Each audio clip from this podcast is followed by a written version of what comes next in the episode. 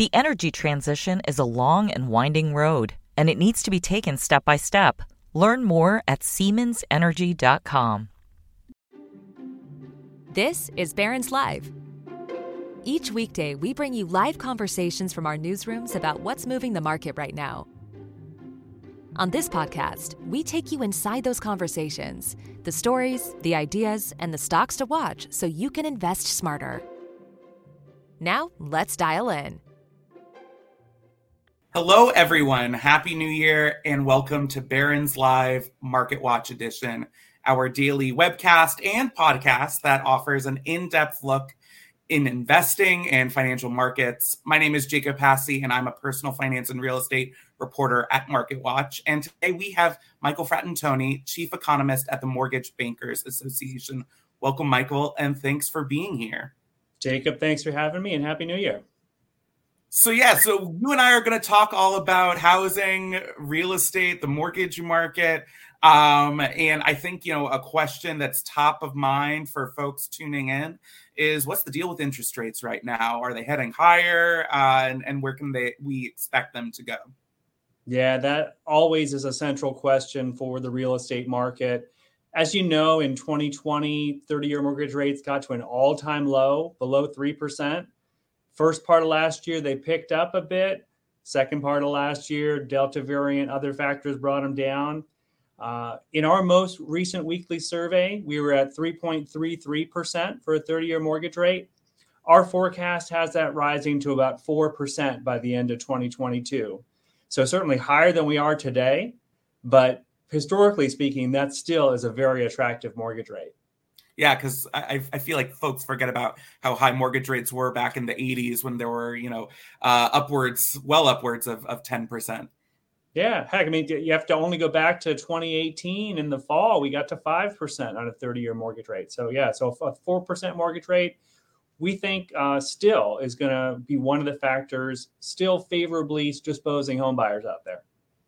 So, what are the changes? And, and, and, folks tuning in may already be aware of the changes at the Fed in terms of their policy and stuff. But what are the changes on the horizon that will you think trigger mortgage rates to hit that four percent mark over the course of the year? So, I'll start with the, the fundamentals. What's happening in the broader economy? So, we were at a 4.2% unemployment rate in November. We'll see what the December number is this Friday. Expect it's going to get lower. But we think, you know, the number out yesterday, we still have almost 11 million job openings in the economy, right? There's tremendous demand for workers. We think that unemployment rate is going to drive lower, probably hit 3.5% by the end of the year, strong wage growth. So, strong job market. The other number that obviously everyone is looking at is that inflation number. So, we'll see the December CPI, middle of the month, you know, that could be 7%, right, for a headline number. And while I expect that headline inflation number is going to come down, core inflation is going to stay higher for longer than I think many have, have considered. With the real estate portion of that, rent and owner's equivalent rent, one of the reasons why we, we think it's going to stay higher for longer. So the inflation picture, another reason why we think it's going to stay higher. Now, to your point, the Fed's going to react to those economic data. In their December meeting, the median voter now looking for three hikes uh, in 2022. We think that's likely what's going to happen. And then they're going to begin to move away uh, from their asset purchases, the taper going much faster than they originally had planned. They're probably going to be done adding to their balance sheet by March. And now they're even beginning to whisper about beginning to shrink the size of their balance sheet. So, all of those factors, throwing it on top of that, you know, a large federal budget deficit, everything is really looking to push rates somewhat higher.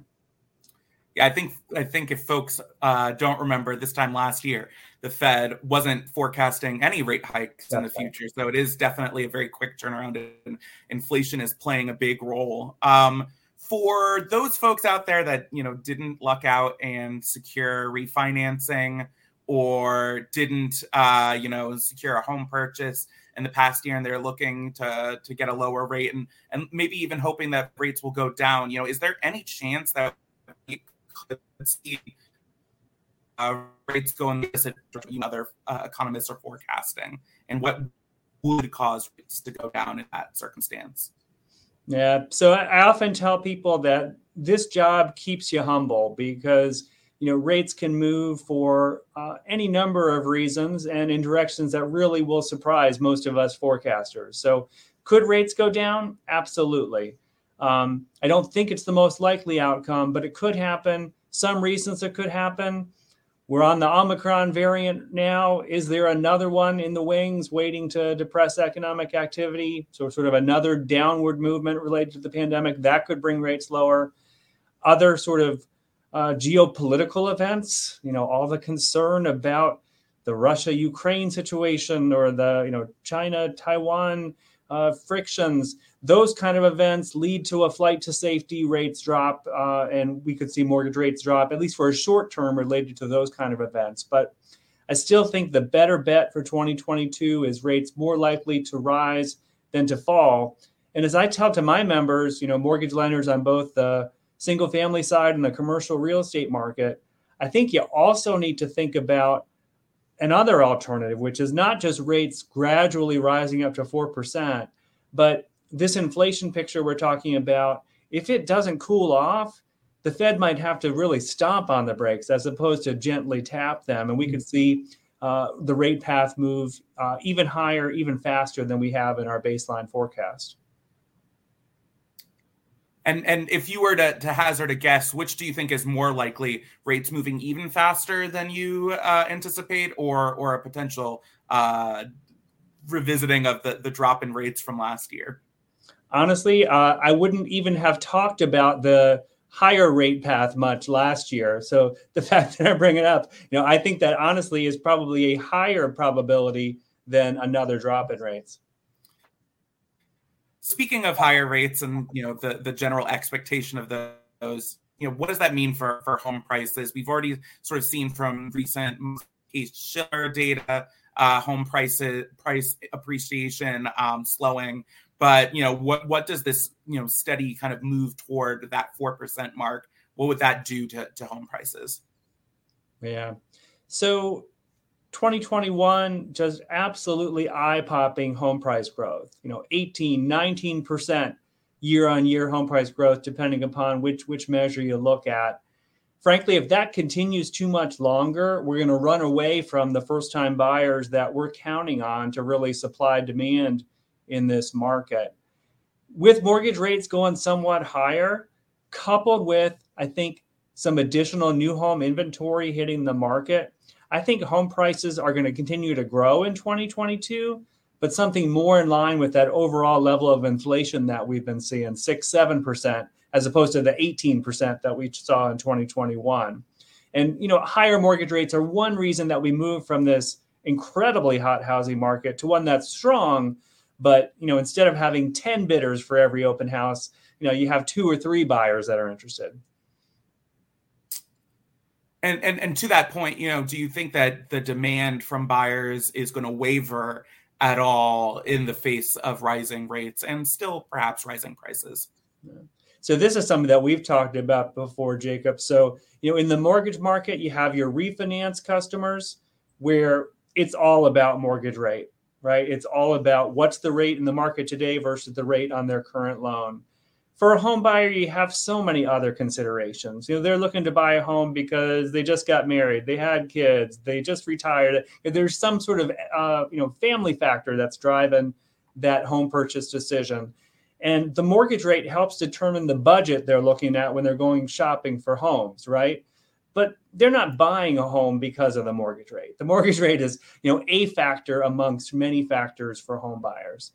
And for homebuyers in 2022, think about some of those other things that I mentioned. The job market is going to be booming. We're going to see the unemployment rate get as low as it was in February of 2020. Um, just the demographics in the United States right now, the largest single cohorts of the millennial generation are reaching peak first time homebuyer age. That is just going to generate just a tremendous amount of demand just because you have a bunch of young uh, folks in their early 30s that are looking to establish their their households right now. So that demographic push we think is going to continue to contribute to demand over the next couple of years and particularly in the context of a strong job market too even with higher mortgage rates we're anticipating growth in home sales this year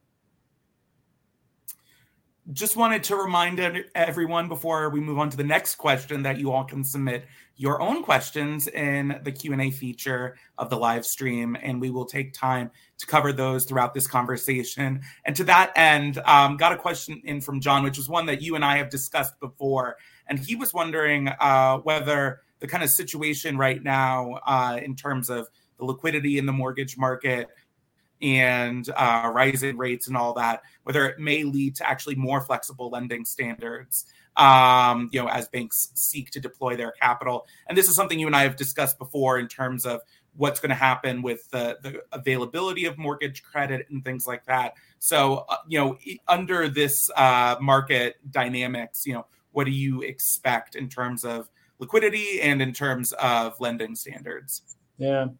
So the pattern we've seen historically in the mortgage market is you get a year like 2020, you know, one of the largest refinance waves we've ever seen, uh, coupled with concerns about the economy. Lenders tend to cr- tighten their credit criteria during that refinance wave, and they get so much volume from very strong credit refinance borrowers. Their factories are full; they really can't take any more business in.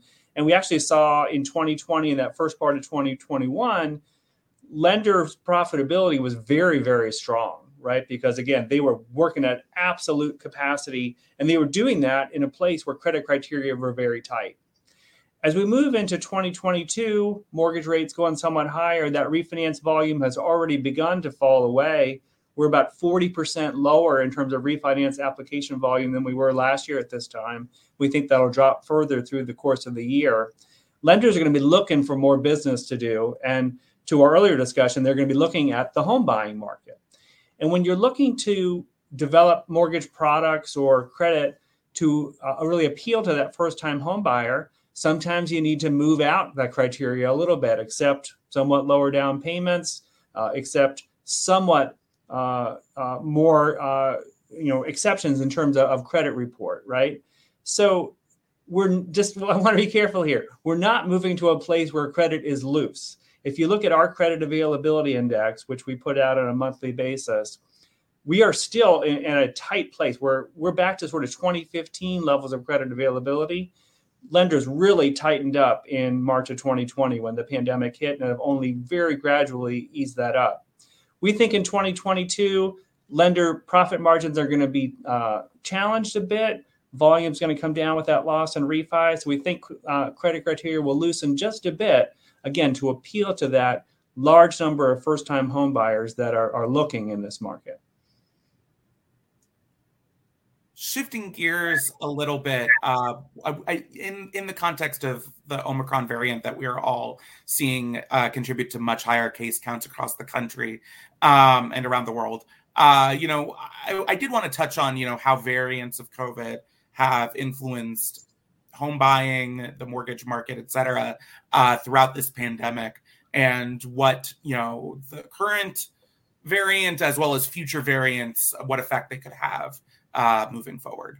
Yeah, it's a great question. So let me start at sort of the uh, the, the center, right, which is the uh, the industry itself, right? So in March of 2020, uh, essentially every mortgage lender in the country sent their employees home, just like every other business in the in the economy, right? And so you had a mortgage industry looking at the largest volume year they've ever had with a workforce that was suddenly 100% remote. So that was really quite an accomplishment. Couple that with at the same time, a lot of people really, really struggling as a result of the pandemic and for the first time, widespread use of uh, forbearance as an option to allow homeowners to miss payments for a period of time until they were able to regain their income. So the, the servicing side of the industry really working hard to provide that protection, that support for homeowners through the pandemic.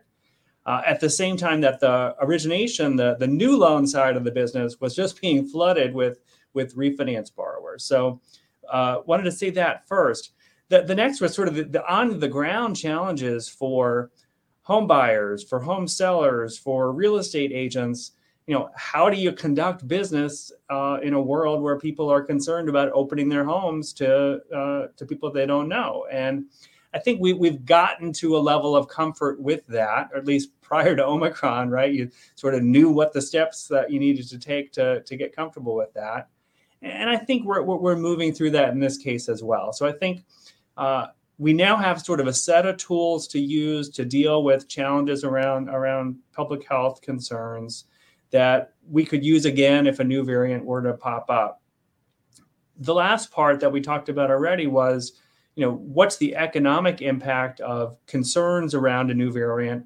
You know, likely it would be at least a short-term drop in rates and you know a little bit of a flurry of refi activity, but expect that sort of. Uh, and Chair Powell has been very clear, sort of his thoughts on this. Of you know, with each variant, it seems to be a little bit less of an economic impact, even though the public health impact is still uh, certainly very, very significant you touched on forbearance, and then we did get one question in from a viewer um, about forbearance, and they, they and they they posed an interesting question that I had not considered myself before, which was how you know rising inflation is contributing uh, or affecting exits for forbearance and what that means for the servicing industry. And I was wondering if that's anything you've looked at the interplay between inflation and uh, forbearance exits. Yeah.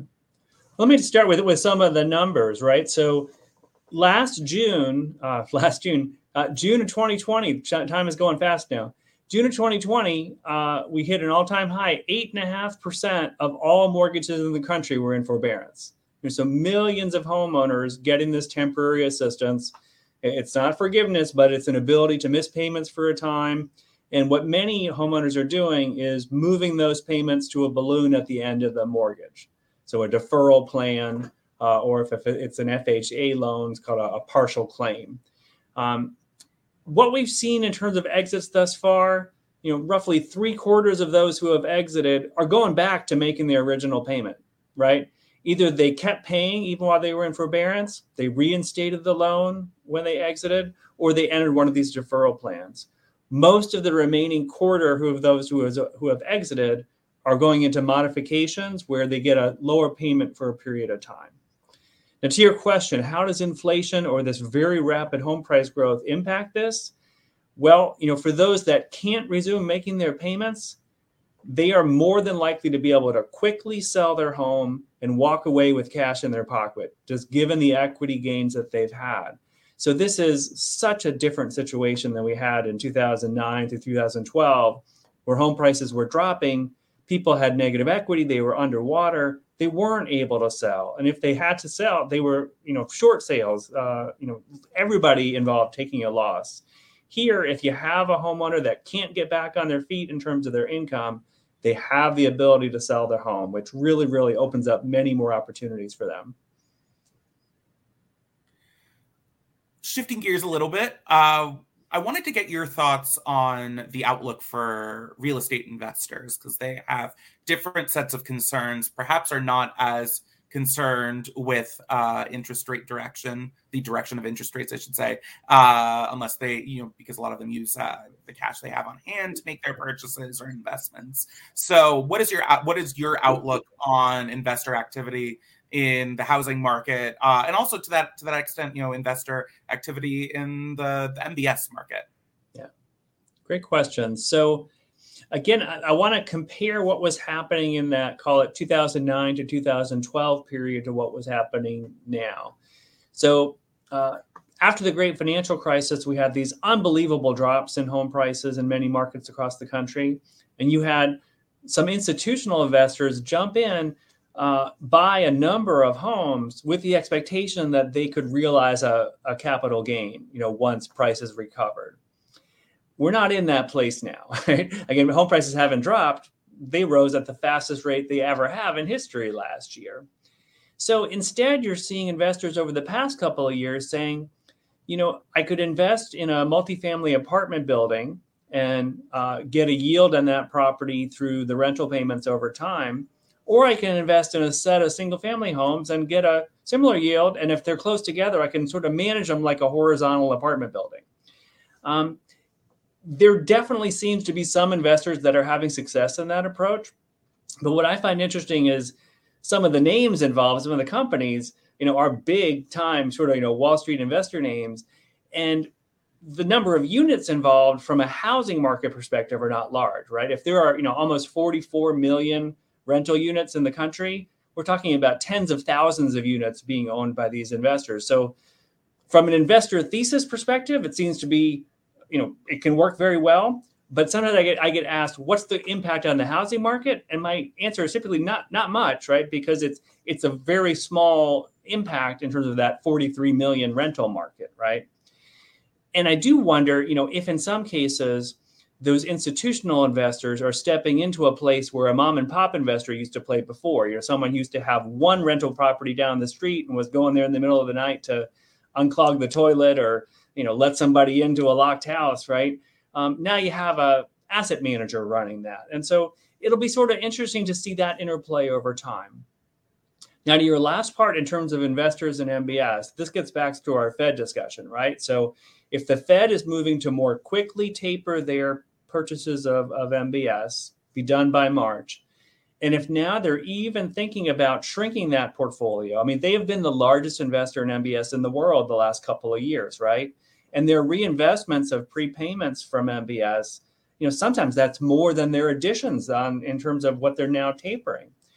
So who's going to step in if the Fed's not buying those MBS? And sort of the usual candidates are, you know, potentially banks, potentially uh, foreign investors, either public or private investors, and then you have you know uh, bond investors, uh, you know asset managers of, of, various kinds. I would say the the one distinction between the Fed being in there, who sort of every day, multiple times a day, is in there buying an MBS. These other private investors are going to be a little more selective, right? They're going to jump in when returns look good, and they may back away when returns don't look so good. So one of the things that I've been telling our members is I think, you know, not only are mortgage rates going to go a little higher this year, but I think they're going to be a bit more volatile because you're not going to have that steady buying uh, presence from the Fed. Instead, you're going to have private markets, which are going to be a, a little bit more opportunistic when it comes to buying MBS.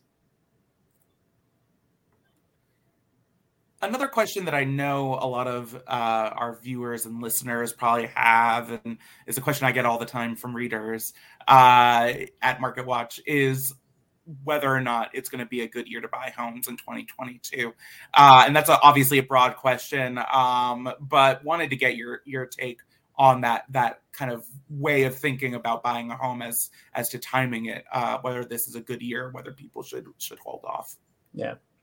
So I think I'll, I'll, I'll do it by comparison, right? So rather than an absolute yes or no, in 2021, and particularly for a first-time home buyer, I'm imagining it was a frustrating year, right? Because you sat down, you you see what you could qualify for in terms of a mortgage, you had your budget in terms of uh, what you could uh, afford in terms of a home.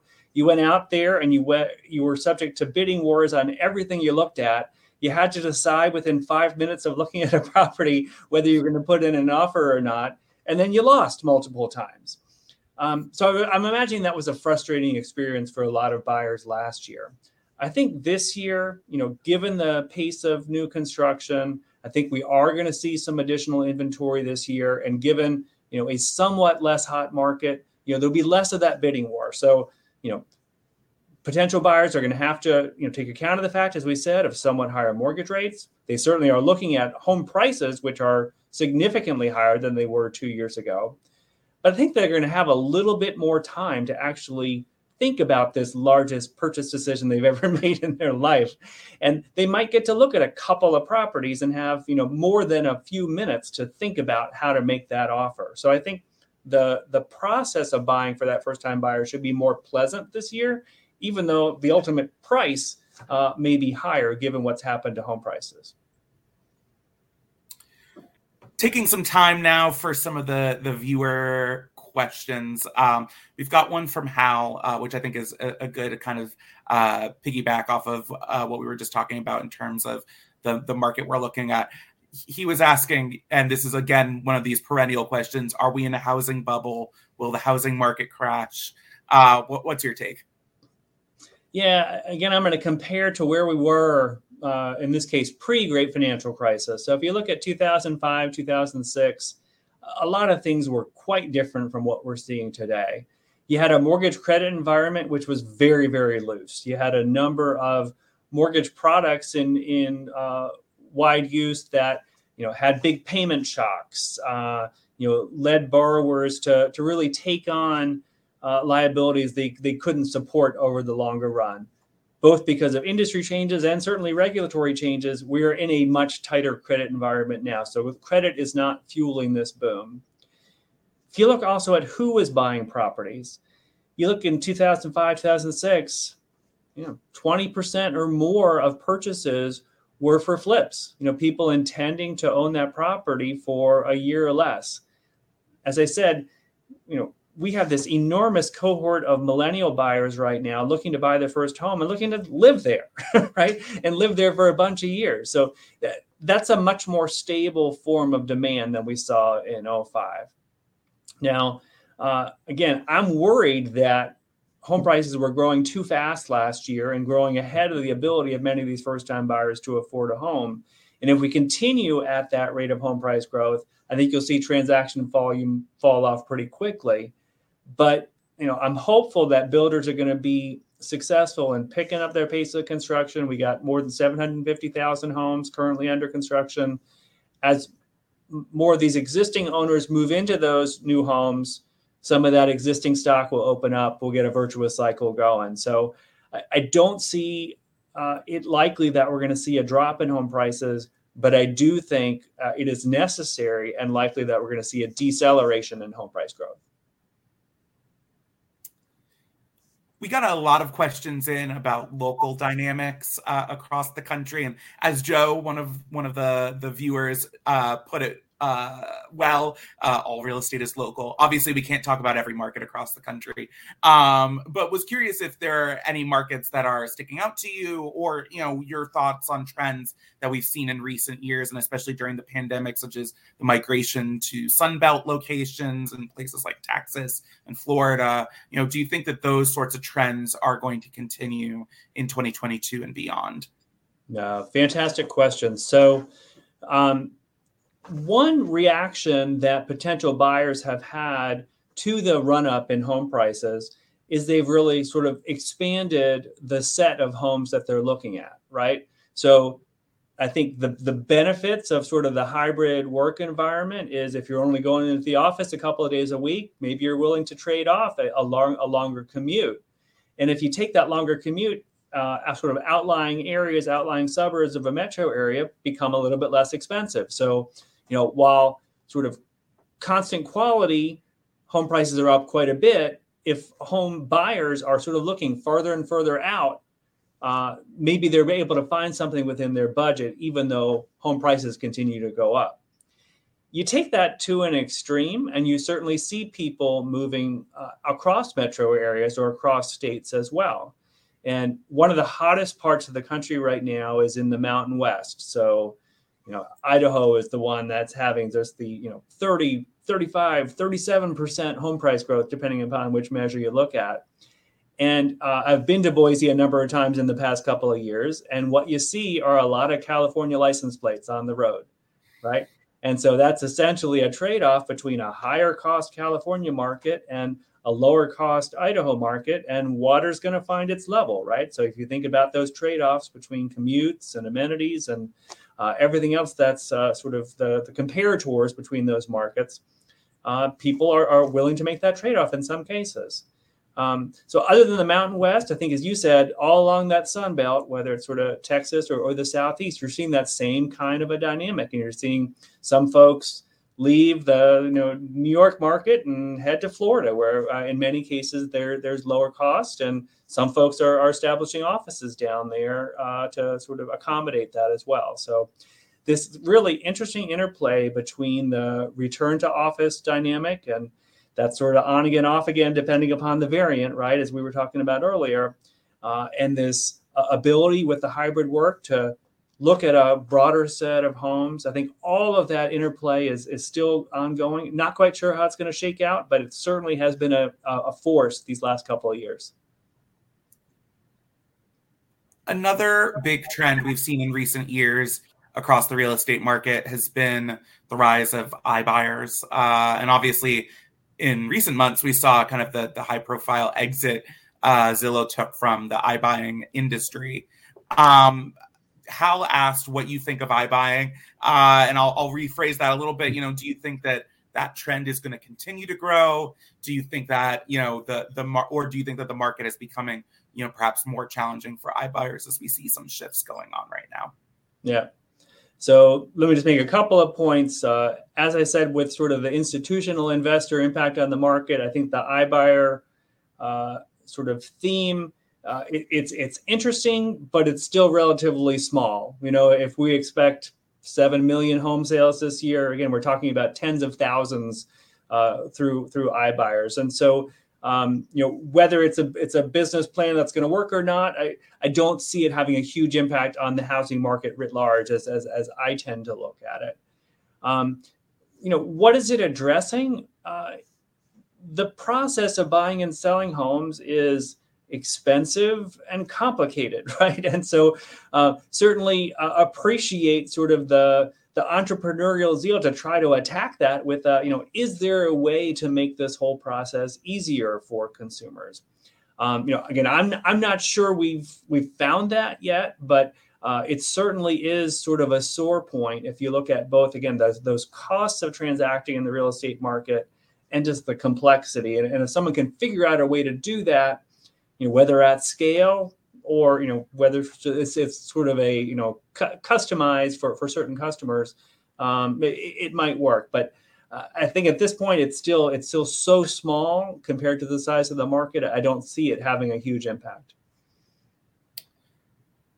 Another uh, listener question came in from Millie, uh, and she was asking about the what ramifications there are about current market dynamics for the high end of the market of the real estate market. And i think that that is an interesting uh, question especially since that's where for many years we saw most of the home building activity centered on.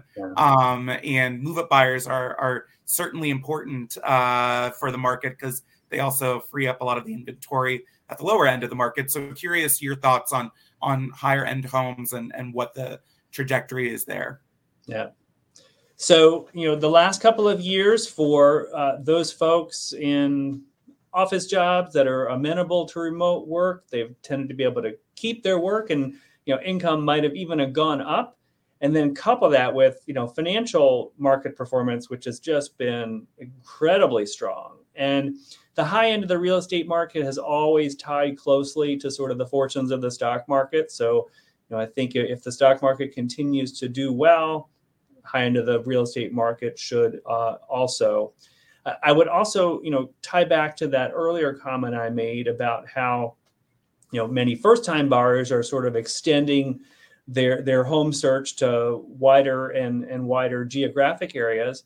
I think those buyers at the top end of the market are doing the same, and you know, if they can work in Montana and you know keep that. Uh, uh, that high end job that they have back east or, or on the west coast, uh, they're they're doing it right, and so th- there's going to be opportunities for for uh, sellers at the high end of the market. You know, again, so to look for that buyer who's got that sort of mix between the location that might have certain amenities that are really desirable, but then also that there's always going to be the need to to I think you know get back to the office at some point. Um, so uh, you know, the, the, there are trade-offs involved in just about any real estate decision, as you know. On the subject of home builders, we got a question from Bob about you know the the headwinds that they've been facing in terms of material costs, labor availability, et cetera, and all these supply chain uh, and job market related issues that certainly acutely affect home builders. Uh, what what are your thoughts on how all of those headwinds are going to affect the pace of home building activity in 2022 and then the the ripple effects that'll have on buyers. Yeah so let, let me use a, a technical term that i expect that in 2022 it'll get less worse right? It, it, has, it has been awful the past couple of years right? And for the previous decade builders have faced challenges with you know a shortage of skilled labor right? With the, the really long timelines and getting land entitled and all the costs associated with that. And even before the pandemic, challenges with lumber costs and other input costs. you know, just put three exclamation points on those input costs uh, during the pandemic time period.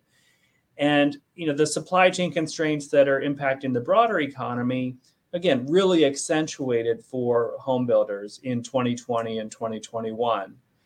Now, you know, I take some comfort. I don't know if you saw the, the ISM news this week suggesting that some of the broader economy supply chain constraints are beginning to relax a bit. And again, we're not back to normal. There are still a lot of ships anchored off the LA port uh, that are waiting to get unloaded, but it's beginning to get a little bit less worse. Um, and that's my expectation for 2022 that, you know, if we talk in the middle of the year, builders are still going to be facing high costs for some inputs and still having trouble getting windows or appliances or, or what have you but it's not going to be as bad as it was six months ago.